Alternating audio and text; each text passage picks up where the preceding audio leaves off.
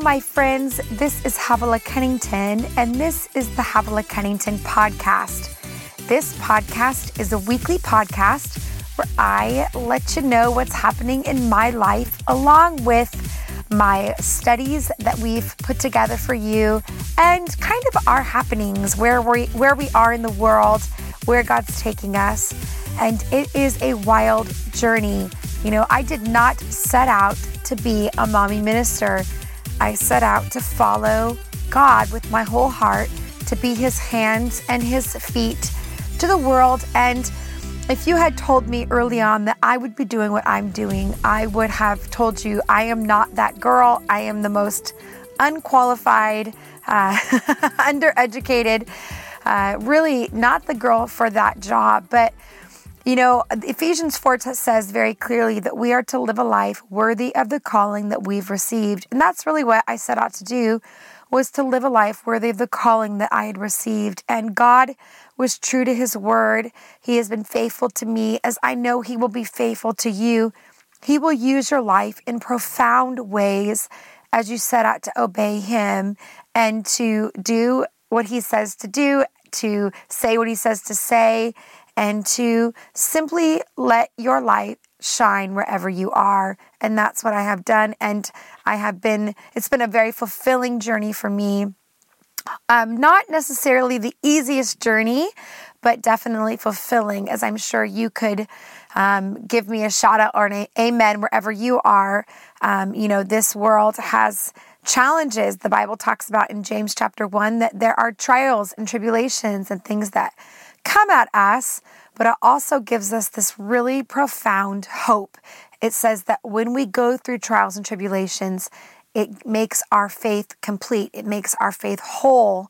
And that is absolutely offensive unless you understand in context what the author is saying. And what he's saying is that when we go through those things, it builds faith in us, it builds history in us, and it allows us to build confidence that when we have gone through it, we were not left, we were not abandoned, we were not rejected, but instead we were sustained in that very hour. We walked through the valley of the shadow of death, and yet his rod and his staff, they comforted us. And the confidence of knowing that God stayed with us, kept us in the midst of that moment leads us into confidence to tell others about Him, and those things no longer hold us in fear, which I hope encourages you wherever you are. You know, I don't know where you are today, but you can start wherever you are. And it's so much about every yes that we have, that we offer Him is so important. It's not about the big yeses, it's about the thousand yeses along the way that begins our journey and we turn back and we realize that our life has looked like one big yes. And it's okay if we maybe didn't have the strongest yes, or we thought we were uh, maybe uh, had a very weak yes, or we had a loud yes at one point. We have a small yes now. Keep saying yes, it counts.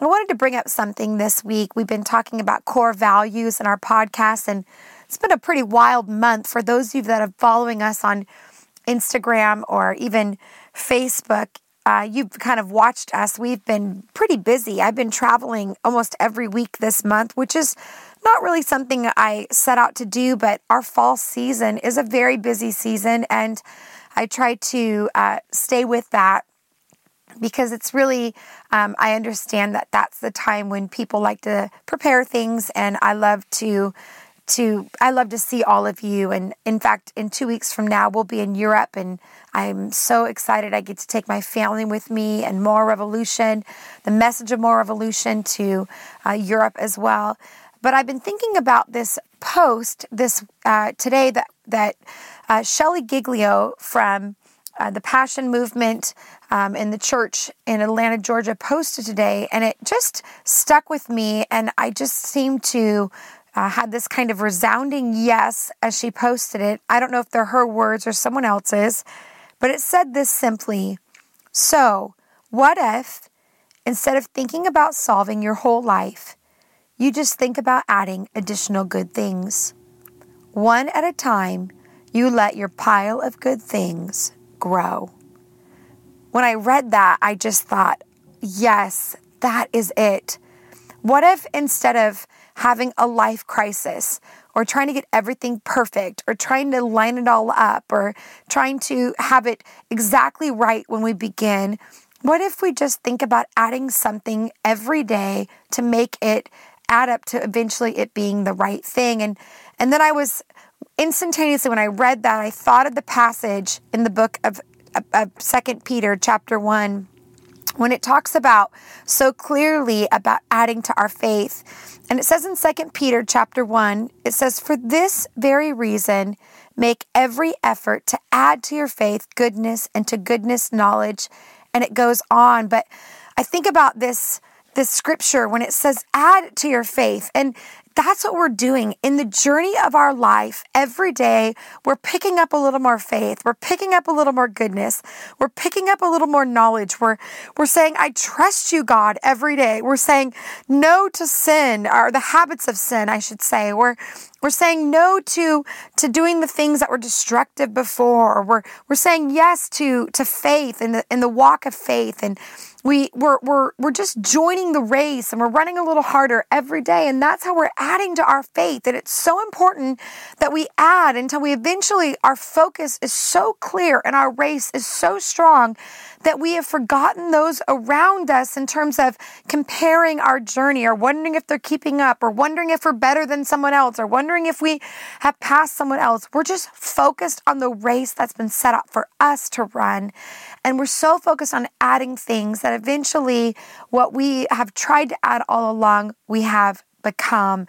I love how the message version says it, and it's a paraphrase. So, of course, this he's taking his liberty, but it says, So, friends, confirm God's invitation to you, his choice for you. Don't put it off. Do it now. Do this, and you'll have your life on firm footing, the streets paved, and the way wide open for the eternal kingdom of the Master of the of the Lord Jesus Christ. I just love that thought. Uh, it's it's His choice for you. Don't put it off. Do it now. And then that was verse ten. But as you pop over to verse five, it says this. So don't lose a minute in building on what you've been given. Uh, complementing your basic faith with good character. I just think that's, I love that thought. Don't lose a minute on building what you've been given. Like, we're just building to what God has already done. You, you didn't originate it. You're not the originator. You're not the person who laid the foundation. He laid the foundation. So let him lay the foundation and you're adding to it, complementing your faith with, with basic good character, spiritual understanding, alert discipline, passionate patience, reverent wondering, warm friendliness, and gracious love, each dimension fitting into and developing with the others. I mean, that's a beautiful um, explanation of this passage, uh, Second Peter chapter one. So make sure you take some time to look at that. I'm so glad that we have this moment together. Um, if you are listening to this uh, today and you and you're in real time, I'll be teaching at uh, Bethel TV on Sunday night. It's live and it's free. You can listen in, and I'll be teaching a fresh message. Um, and we're going to pop over to Radical Growth. So make sure that you uh, keep listening, and I hope that that blesses your life. And I'll catch up with you at the end.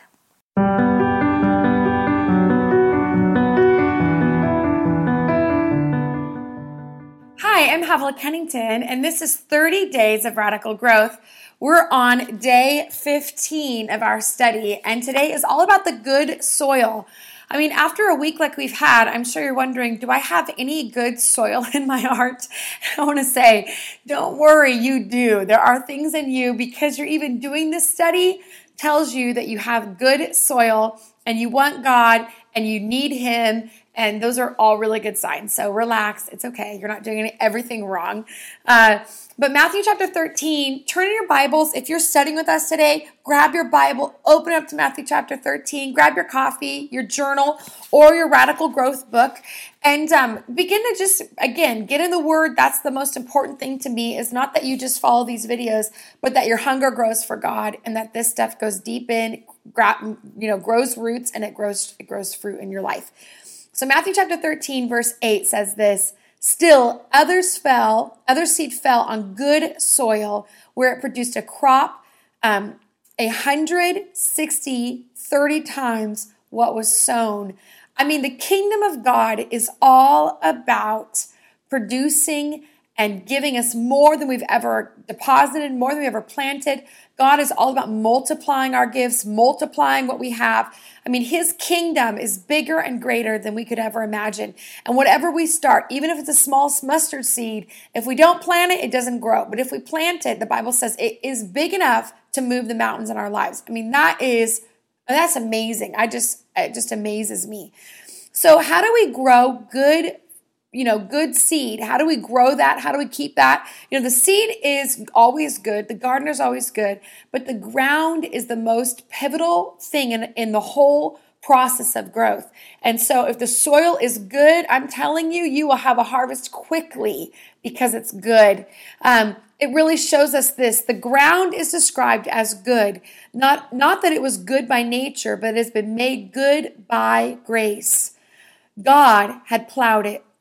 He had stirred it up with a plow of conviction, and there it lay rich and soft as it should be. When the seed was planted, the heart received it, for the heart said, That is just the blessing I want. So that the hearing of the word was the thing to give comfort to this plowed soil. Down fell the seed, and it took good root. I mean, talk about descriptive. I mean, that's just amazing. I want you to read the word or hear the word, and I want it to go into you, and you go, oh, this is God, God in this word coming on the inside of me and breathing life. This kind of produce, this kind of fruit produces all kinds of stuff. It starts out small, but your faith grows, your hope grows, your joy grows, and that's the kind of seed that you have. And God promises increase when we have it. Your morning meditation is simple. It says, Therefore, they will be known by their fruit. Jesus said this.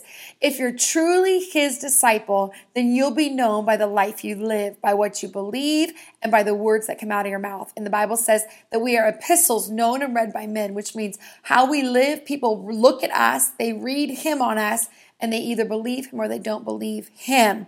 So here's what I want you to do do a little work today, grab your journal, and I want you to write down what is the good, what are the good things that I'm growing in my life right now? Write those down.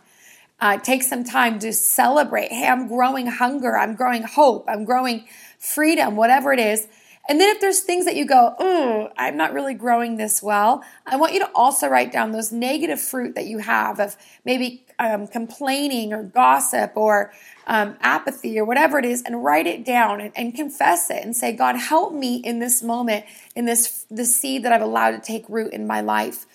Today, I, my daytime dare is kind of different. I want you to go to the store uh, and I want you to buy a pack of seeds, a pack of garden seeds.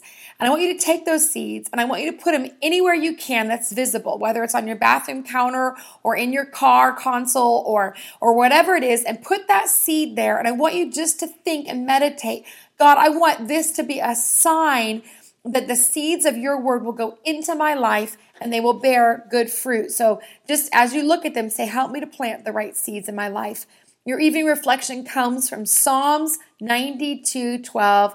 It says, The uncompromisingly righteous shall flourish like a palm tree, be long lived, stately, upright, useful, and, and fruitful.